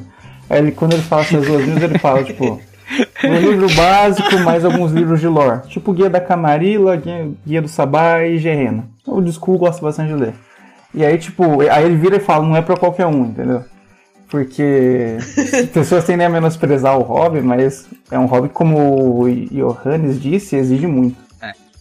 E, e acho que isso Não, é uma barreira, às existe. vezes, para as pessoas, na verdade, entrarem no hobby. Eu, eu, eu acho, eu acho livros. Eu admito que eu, eu, eu atualmente vou falar Agatha como jogadora. Muitas vezes eu não entrei em algumas mesas porque eu não tenho tempo pra ler um livro. Porque, como a gente já falou, é uma dedicação. Eu parei de jogar porque realmente eu não tenho tempo pra encaixar. Ou eu tinha que fazer uma escolha de. É, tipo, durante a semana eu não tenho mais tempo, porque eu vou ter que estudar, eu tô fazendo. Eu tô indo. Fazendo algumas coisas na minha vida profissional, né? Tive que dedicar um pouco pra minha vida, Vida de profissional. adulto. Vida de adulto. Pegamos uma ideia. Vida do adulto, você precisa. Tô, tô focando um pouco na minha carreira. E eu teria final de semana. Mas eu descobri que final de semana não dá. O Kiefer já fui tentar entrar na mesa de sábado e acaba, porque é o meu dia de lazer, às vezes é o dia de eu visitar minha mãe, é o dia de eu conseguir ver alguém, porque é o dia que eu não tô trabalhando. E no dia de semana, que é no meu dia comum, eu- tô tendo que estudar, eu tô tendo que parar pra fazer algumas coisas tipo, da minha vida adulta, né? E aí eu não tenho mais esse tempo. E que não é uma dedicação de tempo, porque eu nunca consegui me comprometer a uma mesa e ficar faltando a mesa. Tipo, eu acho que poucas vezes faltei a mesa. Se eu faltei, eu tava doente, ou realmente era uma coisa muito importante. Porque é um comprometimento de que leva um tempo e uma dedicação. Acho como mestre ou como jogador, talvez mestre mais do que jogador. Porque mestre tem que estudar algumas coisas. Tipo, querendo não ser. Você precisa ter um conhecimento da, do cenário, ler cenário, pensar no cenário, pensar o que você vai fazer na próxima mesa. Tem que ter, nem que for um pouquinho, você precisa pensar um pouco. Mas eu não acabo entrando algumas vezes, por exemplo, eu entrei na mesa Star Wars. E eu fiquei pensando muito se eu entraria nessa mesa. Por quê? É uma livra- um eu tinha um livro, eu tinha que parar pra ler o livro, o livro era grande. Eu entrei, mas eu já falando pro mestre, olha, talvez eu não dê conta de ler todo o livro, e eu vou, você vai ter que me dar uma mini auxílio ali, vou dar uma leitura mais ou menos dinâmica. Mas eu sei que eu tô errada como jogadora, porque eu acho que eu deveria ler um pouco mais pra saber o que eu posso ou não posso fazer. Nisso eu resolvi parar de entrar em outras mesas, porque pra eu entrar eu preciso entender as regras. E pra entrar as regras, às vezes é um livro gigante. E é por isso que eu nunca mestrei é, o Vampira Máscara, e por isso que eu nunca mestrei Mundo das Trevas. Hum, entendi. O Kiefer me deu um livro gigante pro Mundo das Trevas, eu nunca li até agora, ele foi tendo que me explicar as regras no meio do caminho. Não me incomoda. assim, por sorte, não incomodou, mas às vezes faltou um pouco. Eu acho que falta um pouco, mas um pouco de contexto você deveria. Eu deveria ter tido. Então, hoje eu percebo que também existe essa dificuldade. Entra muito jogador que não conhece a regra e acaba talvez dificultando pra mestre, principalmente quando o mestre não tem muita experiência. Então, eu acho, por exemplo, por isso que eu gosto muito do Lace Sentiment, porque eu acho que ele é muito inclusivo. É. Porque você não precisa de muita regra. Eu acho que todo mundo deveria começar com Lazy Sentiment. Eu acho que vocês querem começar com RPG. Tão inclusivo que é, eu tava trabalhando no- numa época na Boticário, eu juntei um monte de gente do trabalho, adultos, assim, que nunca tiveram contato. E eu juntei numa festa e eu mestrei pra, tipo, pessoas adultas. E foi tão inclusivo eles entenderem o que eu fazia, porque eu gostava tanto disso, eles amaram. Porque era simples, eles conseguiram entender, conseguiram criar personagem, eu deixei muito claro. Que foda. E eu acho que sim, se eu fosse apresentar pra um D&D, ia assustar. Então eu Sim. acho que Lazy Sentiment é uma ótima porta de entrada de um sentido mais leve. Eu acho que a gente ia multiplicar sistemas mais leves pras pessoas pra incluir, pra depois ir pro mais avançado. Acho que deveria ter, tipo, ter um, um uma co- co- berro, algo de trabalho, uma jornada do cliente, uma jornada da pessoa inclusão do RPG. Você começa pelo, sei lá, um Sentiment, entra num outro sistema que tem mais 10 páginas, até um dia você chegar no D&D, no Vampira Máscara, e essas, onde tem muita regra, muitos livros, e aí, tipo, você tá pronto para isso. É, tipo, sei lá, ensino médio seria o Laser Sentiments, é uma faculdade seria o D&D, e seu doutorado é o Storyteller. eu entendi a sua dinâmica. é, isso que eu ia falar, assim, que, tipo, Antes era isso, de, no sentido de tipo, ah, tem que se preparar, tem que se dedicar, tem que ler um livro de 12 mil páginas para jogar RPG. Tem que tirar um pouco da cabeça das pessoas que RPG não é só DD, não é só vampiro, não é só Pathfinder, não é só Tormenta. É, RPG é muito mais diverso e hoje em dia tem coisas mais acessíveis. Tem o Laser em Sentimentos, tem o Passiones la Passion, que é, é, sobre. Maravilhoso. É, que é sobre novelas. Tem Honey Heist, que é um sobre ursos tentando roubar, que são sistemas muito simples que você consegue ler ali em 10 minutos e mestrar, tanto mestrar quanto jogar em 10 minutos. Que não precisa ser toda essa dedicação também. O hobby tem variedade suficiente para caso você queira algo mais leve, que é algo que seja tipo, ah, eu tenho duas horinhas no final de semana. Você consegue também. Você. E tem vários grupos que fazem isso, né? Que nem a gente falou da própria taverna, do, do RP Guacha, o que mais fazem é laser de sentimentos. Porque é exatamente isso. É uma one shot, quer dizer que termina e acaba, começa e acaba na mesma sessão, né? A história e que é duas horinhas. E não precisa de toda aquela dedicação, todo aquele, aquele investimento que você teria em outros sistemas. Claro que esse é legal também, mas é que tem variedades, né? Não, não, não é só D&D o, o RPG. Eu, eu, eu discordo um pouco na parte do investimento de tempo em relação a... Ah não, o investimento é só duas horinhas. Não é só duas horinhas. Porque para você interpretar e decidir as ações do seu personagem, que seja, ah, não, vamos pegar qualquer tema que o RPG já, Guacha já fez, sei lá, aquele primeiro do RPG Guacha dos gatos. Eu acho aquela história fantástica porque ela põe o jogador numa situação que é você não faz ideia de como o mundo funciona. E eu sempre uso aquela história quando eu vou mostrar para um grupo que nunca jogou. Porque os personagens estão na mesma situação do jogador. Eles não, não sabem o que, como funciona. Porque eles eram gatos, agora são humanos. E os, jogadores, as pessoas reais agora são personagens e também não sabem as limitações que tem. Então, eu acho que a questão de investimento de tempo que eu, que eu coloco é, é para você saber interpretar um personagem X, você vai usar todo o seu conhecimento. Ah, não, vou, vou, vou interpretar um aristocrata, um nobre ou um playboy. Como que é um playboy na nossa sociedade para que eu possa tomar ações que vão gritar que o meu personagem é playboy, sabe? Então, esse tempo que eu digo que requer investimento eu acho que ler o livro de regra, ler o livro básico do sistema, e, e falando de D&D em específico, é, é, o que eu espero de um jogador que queira jogar, continuar jogando. Não é algo que eu peço pra primeira sessão, nunca, jamais. Porque a primeira pessoa nunca jogou, eu vou dar um livro, ela fala, meu, foda-se, eu tenho mais o que da vida. Eu acho que é uma questão de investimento de tempo que eu tenho no RPG, é quando eu pego meus 15 livros do Rangers A dos Arqueiros.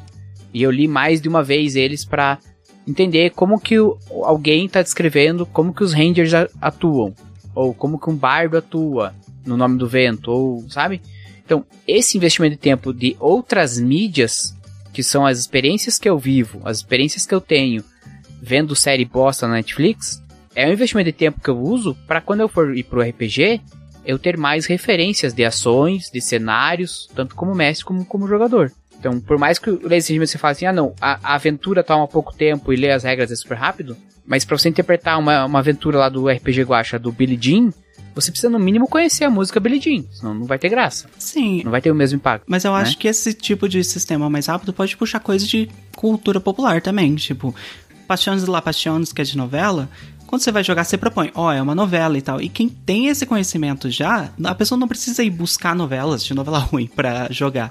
Ela já puxa do, do conhecimento que ela tem, né? Caso ela aceite jogar, que ela já tem. Então, eu, por isso que eu digo que não tem um investimento gigante. Porque é algo que ela já puxa do conhecimento que ela já tinha previamente para fazer o personagem interpretar. Sim, e tanto que eu falo que a questão que não precisa investir tanto tempo é mais ação assim quando eu mestrei, por exemplo, pessoas adultas, eu deixei claro, é um personagem básico, sabe? Um personagem muito mais similar com você. Quase não precisa ser tão você. Pra não, também não precisar ter tanto tempo de procurar, estudar. Porque eu falei, é uma dedicação de tempo no sentido que, ah, você leu todos os livros do Ranger. Eu, quando eu tava vendo, fazendo da, do Apocalipse, eu vi todos os filmes de Apocalipse possíveis de Alien, as coisas. Eu lembro de você e comentando. vídeo e vai e tal, pra eu ter uma bagagem de sentido.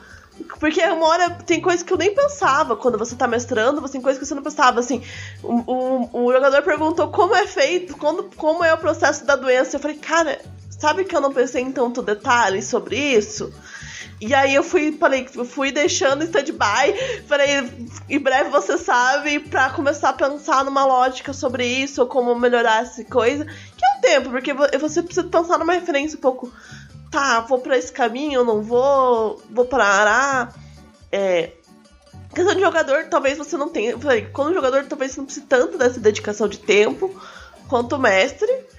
Porque você meio que depois você constrói o quem é o seu personagem, é muito fácil você interpretar o seu personagem. O Kiefer, o, eu já comentei isso com o Kiefer, quando entrei na mesa dele, eu estava muito. Não sei se eu estava com tanta vontade de jogar, porque storytelling, ler um livro, eu entrei meio assim, e eu deixei a história meio criar minha personagem. Então, hoje ela tem uma história, um background. Tive uma história bem ruim, que ela é uma fazendeira de batata, e depois ela virou um monte de outras coisas que não é uma fazendeira de batata. Aquela personagem foi fantástica. É, eu não tenho tempo pra criar um personagem, entendeu? Eu sentei 5 segundos, escrevi um personagem, ela era uma fazendeira de batata. Eu não, ele falou que era uma história triste. Falei, a história triste vai ser a vida dela durante o jogo. Então eu burlei muito tempo qual eu, não, que eu deveria ter dedicado. eu fiquei passando pano pra minha falta de tempo. Mas, assim, talvez por eu já ter uma experiência no RPG e tal, eu consegui fazer ela realmente cumprir o papel qual eu prometi pro Kiefer, de ter uma história conforme as coisas aconteceram. Ela ficou muito triste no meio da história.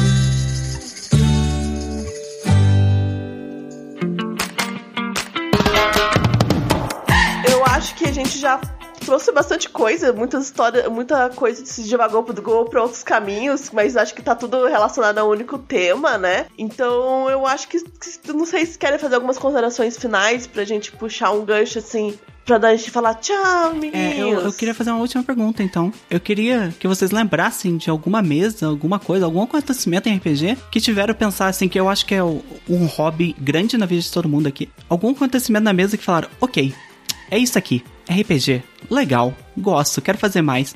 Alguma história, alguma coisa assim que foi com vocês. Vai lá, Kiefer, você tem cara que te, já sabe o que falar. Cara, uh, eu sempre comento com meus jogadores quando eu tô narrando, porque eu, eu narro mesa e quando eu narro pro pessoal mais iniciante, eu sempre às vezes dou conselhos para eles sobre jogar. Não porque eu acho que tem a jeito certo de jogar, mas eu sempre comento com eles, cara, quando eu narro, eu tento passar as coisas que eu achei incríveis e sensacionais como jogador.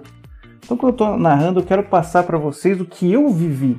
Eu dou conselhos para eles, mando vídeos, sabe? Tem, sempre tem o papo, muita gente gosta, porque de repente eles recebem conhecimentos, PDFs, que eles não imaginavam que dava para jogar daquele jeito ou fazer aquilo. Eles vão crescendo e eu cresço junto com eles. O que eu sempre tento passar na minha, nas minhas narrações, nas minhas mesas, é o que eu vivi na minha mesa de múmia e ainda vivo. E a melhor sessão de RPG da minha vida, a mais fantástica, foi quando a gente é uma mesa com foco em roleplay. Então a gente tá, a gente tá falando em on o tempo todo, a gente tá discutindo mesmo no meio do combate, interpretando, a gente discute ideias em on entre os personagens. E teve uma determinada situação que a gente parou na a gente estava dentro de uma mina e a gente tinha que escolher adentrar numa porta ou não. A situação a gente já estava machucado, a gente poderia perder os personagens ali. E cara, se eu, a questão é, se eu usasse o metagame, por isso que eu sempre incentivo também a, cara, sempre pense, sempre tome decisões em on é, coloque a pele do seu personagem. Se eu fizesse metagame, eu simplesmente não entraria naquela porta, porque ela dizia, tudo dizia que iria morrer, e não seria uma, uma sessão tão incrível. E nós três ali surgiu um movimento que a gente naquele momento jogou todo mundo em um. E eu entrei naquela porta da mina, por já esperando perder o personagem, só que o meu personagem ele era um cara que no background ele tinha que ele ajudava as pessoas. Ele era caridoso e ele fazia doações. E um menininho, que no caso era um fantasma, era, era múmia, né? World of Darkness e tal. Ele pediu para salvar a irmã dele. Ele não explicou nada da irmã dele. Mas a questão é, tinha uma porta e eu tava ouvindo barulho de corrente. Meu personagem pensou, cara, será que a irmã dele tá acorrentada? Só que aí o mestre ele descreveu, Múmia tem uns poderzinhos lá, que tinha morte dentro da, daquela, daquela sala. E que também havia perigo.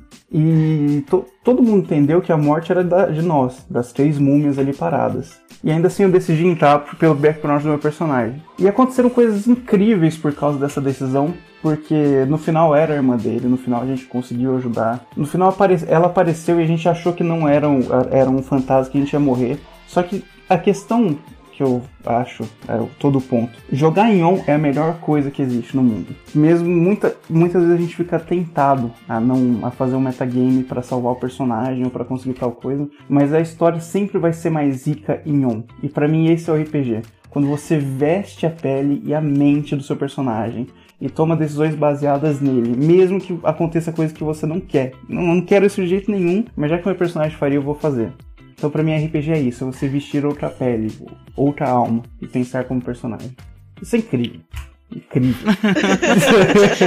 Não, mas algo pessoal seu. Fazer o quê? Né? Perdão. Conte a sua, a, sua, a sua história. Eu falo assim, eu tenho uma história parecida, assim, eu acho que eu, a primeira vez que eu tive realmente contato, contato realmente com RPG de verdade, assim, com regra, livros, coisas, pessoas, foi fisicamente. E eu colocava que meu personagem corria todos os dias. Todo dia personagem corria, todo dia personagem corria. E eu me separei do grupo por algum motivo, eu não lembro, faz muito tempo que eu dessa mesa. E o mestre fez tudo aquilo ali que valeu a pena de eu correr, que no final eu não usei. Mas eu criei uma relação com o crush. Tipo, ah, eu lembrei que eu gostei de um cara e ele deixou eu me envolver com, com, com NPC, de eu conquistar e correr. Então, assim, eu acho que foi ali que eu vi como, como aquilo poderia ser mágico, assim, como jogadora, de, de o mestre ter esse detalhe que me envolveu, de eu sair, eu gerar consequência depois pro outro grupo. E ali eu percebi, caraca, mano, então as minhas corridas serviu por alguma coisa, apesar de, tipo, não me dava mais XP, mas eu fiz a jogadora fazer isso porque eu queria que ela tivesse essa, essa bobagem, assim. E aquilo foi me cantando. E eu queria trazer isso pra mestrar. Eu vou pôr uma dentro uma, uma segunda mesa, mas no sentido mais mestrar, que foi uma, minha paixão de mestrar. Eu acho que foi uma mesa que.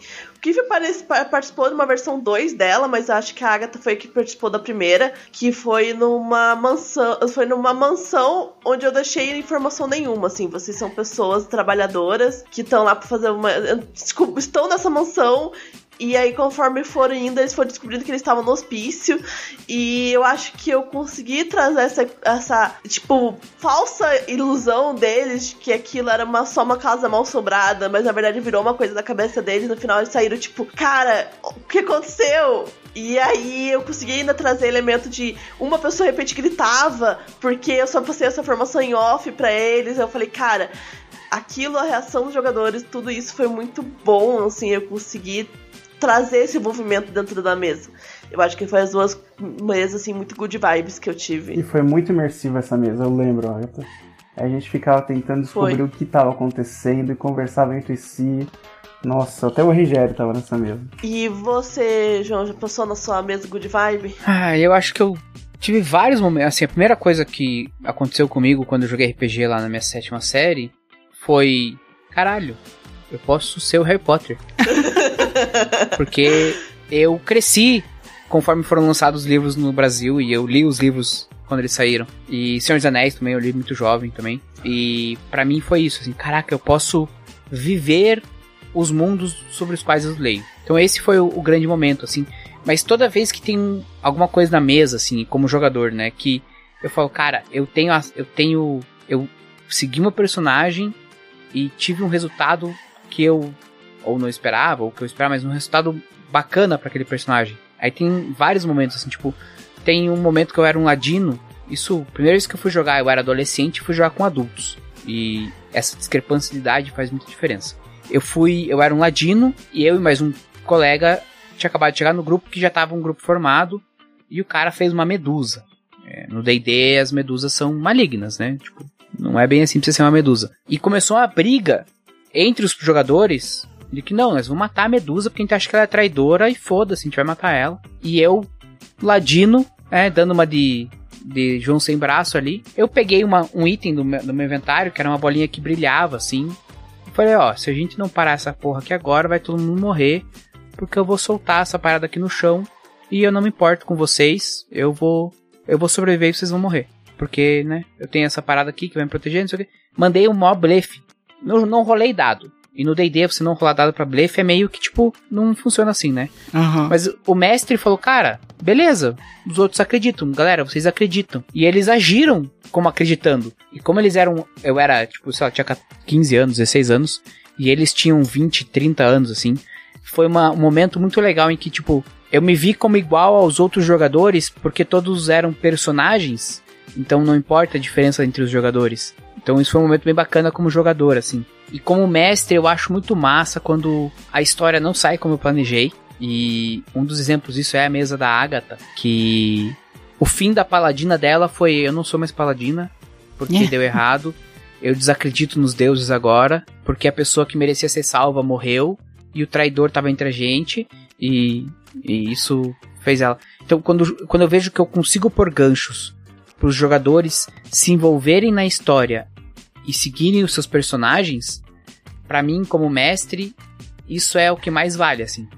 Meu, quando quando eu tiro alguma coisa do jogador que é muito preciosa e ele reage àquilo, putz, é muito satisfatório. Ou quando você dá uma coisa e o jogador aprecia de verdade aquilo, eu acho que isso faz eu falar, cara, o RPG, essa capacidade que não jogos não tem, livros não tem, filmes não tem, de fazer a pessoa sentir a ação dela ou a ação que foi feita sobre ela, né? Eu acho isso surreal, assim, muito mágico, assim. A minha é exatamente o que eu ia falar. Que, aliás, a, a, que o João mencionou fui eu, tá?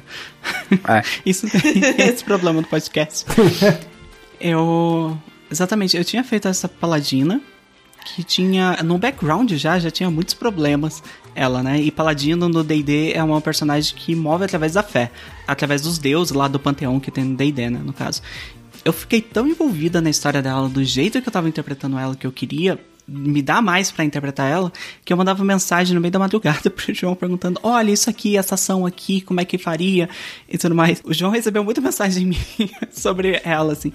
Até cheguei a escrever, tipo, um. um não, não chega a ser um conto, porque é minúsculo, né? Mas uns dois parágrafos de como é que foi o fim dela, anos depois, de tão envolvida que eu tava. Esse foi um momento que eu olhei, tipo, caraca, eu acho que esse é o meu hobby favorito, assim, da vida. Oh, fico feliz de ser parte dele. Sim. Outro foi quando eu joguei no Caquitas Podcast, eles me chamaram para jogar uma mesa de é, Goddess Save the Queen. E a mesa era todas mulheres, assim, era um sistema que eu nunca tinha visto na vida, mas a, o jeito tava todo mundo muito comprometido. E tá em live. Eu posto o link depois na descrição do episódio.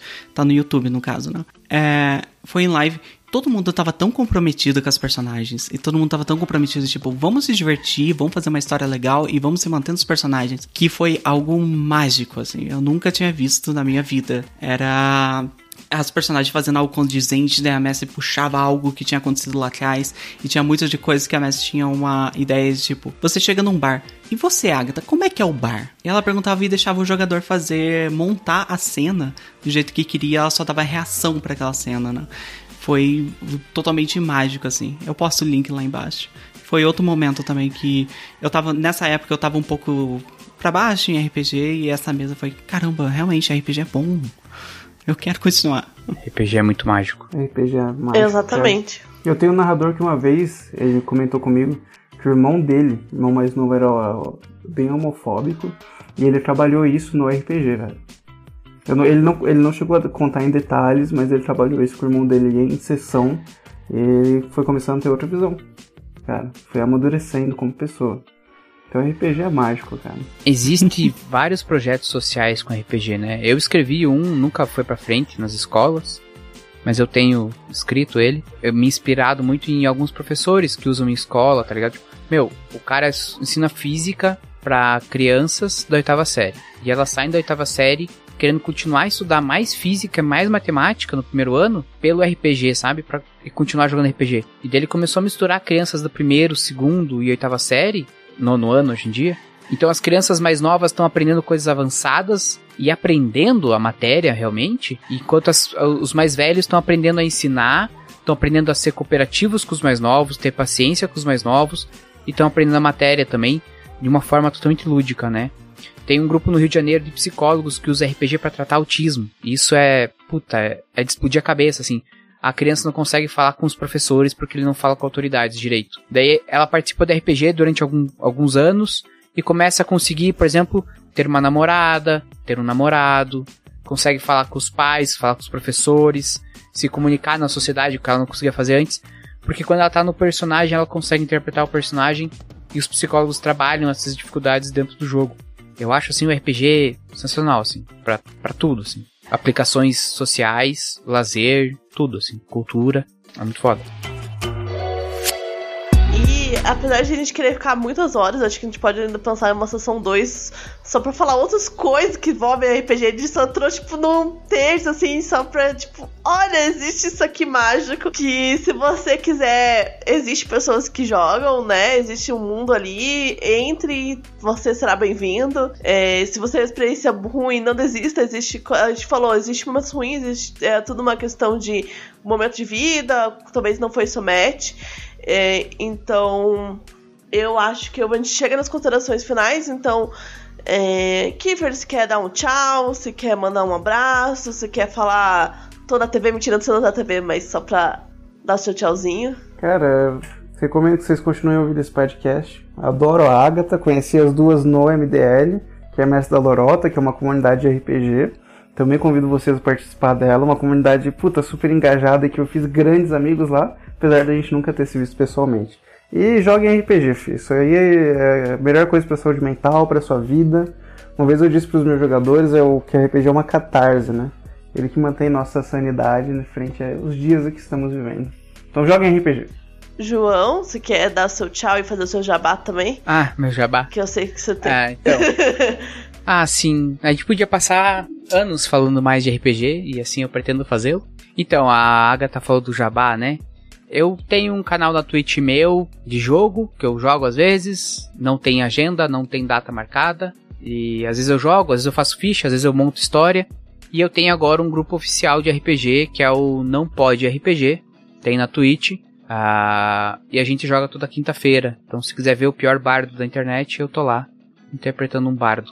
No Como é que é o nome do grupo? Não Pode RPG. É, o nome vem do mestre que a galera pergunta, posso fazer o quê? Não sei o que, não sei o que. Fora da, da, da, sessão, né? E ele fala, não, não pode. Não, não viaja, não pode. Posso ter um, uma moto voadora no D&D medieval? Não, não pode. Daí virou o nome do grupo. Não pode. A gente vai deixar o link na descrição. Todos os links possíveis para deixar os créditos dados. E é engraçado que não pode, porque eu lembro. Eu vou fazer só um adendo que já sei que tá bastante grande. Mas eu, o que, eu lembro do Miguel, o Kiffer vai lembrar que é um cara que ele tudo que você puder imaginar que não faz sentido, ele consegue colocar. Sim. O Kiefer tem uma história que ele queria, tipo, era de Londres, né, Kiefer? E ele queria ser um samurai do nada. Não, ele, ele tava em Londres e aí ele queria estar de kimono. Mas era Londres, era 1922. E aí ele, era, ele tinha um background legal, só que aí, tipo, acho que alguma hora eu, o outro jogador perguntou, como é que você tá vestido? Aí ele, ah, eu tô de kimono. Cara, fazia sentido nenhum. Eu só queria faz, falar uma coisa antes de a gente fechar, que é quem ouviu o podcast aqui tiver interesse em jogar, manda uma mensagem para mim, pras Ágatas, pro Kiefer, que eu acho que ou entra no Mestre da Lorota, por exemplo, entra no RPG Guacha, porque o RPG só tem uma dificuldade que é começar e depois você começa a coisa desanda, assim, você se apaixona. É. Vai pra vida e... toda, né? uma vez começou. Se você gosta das Ágatas, tenta convencer elas a mestrar para vocês aí, porque daí vocês vão ter uma boa, um, boas mestres aí para começar a jogar. vão mesmo. Entre no nosso Discord. Exatamente. A gente já tem um Discord é, formado, que a ideia é um dia talvez ele ficar grande ou não, a gente tá no começo. Agora que a gente tá criando uma regularidade dentro desse podcast, estamos no prazo de gravação, eu e a Agatha muito felizes. Agatha, quer fazer a sua consideração final para eu poder fechar? É eu quero falar não entre no RPG. Ele você vai catar moedinhas embaixo da geladeira para comprar dado. Você vai gastar todo o seu salário comprando livro de 300 reais. É um vício. Não entre no RPG, é cilada isso aí. É cilada, Bim. Então é isso, gente. É, novamente agradecemos o, jo o João e o Kiefer por participar desse episódio. Como eu disse, a gente entrou só um pouquinho e acho que vocês contribuíram muito com a visão de vocês sobre o que é o RPG, como a gente as vantagens, as coisas boas, né? Tem muitas histórias aqui. Se a gente fosse contar uma história só de uma mesa, a gente ia ficar horas aqui, porque é tão rica e tanta coisa pode Sim. acontecer que é maravilhoso. Então, novamente, eu agradeço, agradeço, os dois a presença. E para quem tá escutando a gente, lembra, a gente tem um Discord, é, você fica à vontade de entrar. Nosso podcast vai ser sempre lançado dia 15 e dia 30. Esse que não tem dia 30, então provavelmente a gente vai lançar no dia 1 é, dia 1 ou 2 ali. Porque não tem 30, ou num 2, porque é o mês que não tem 30, então não temos como que fazer. É o que tem para hoje. Podia não lançar, né? Mas né? Não tem 30, são... É verdade, né? A gente pode não lançar.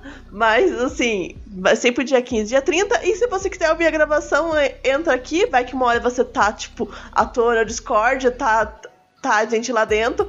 Provavelmente é você pode entrar para escutar de primeira mão. Poder faz, bater um papo com a gente junto. A gente acaba, talvez já tem uma parte ali bate-papo pra você dar sua opinião. E é isso. Muito obrigada por quem tá escutando. E uma boa noite, uma boa tarde e um bom dia. É, uma noite.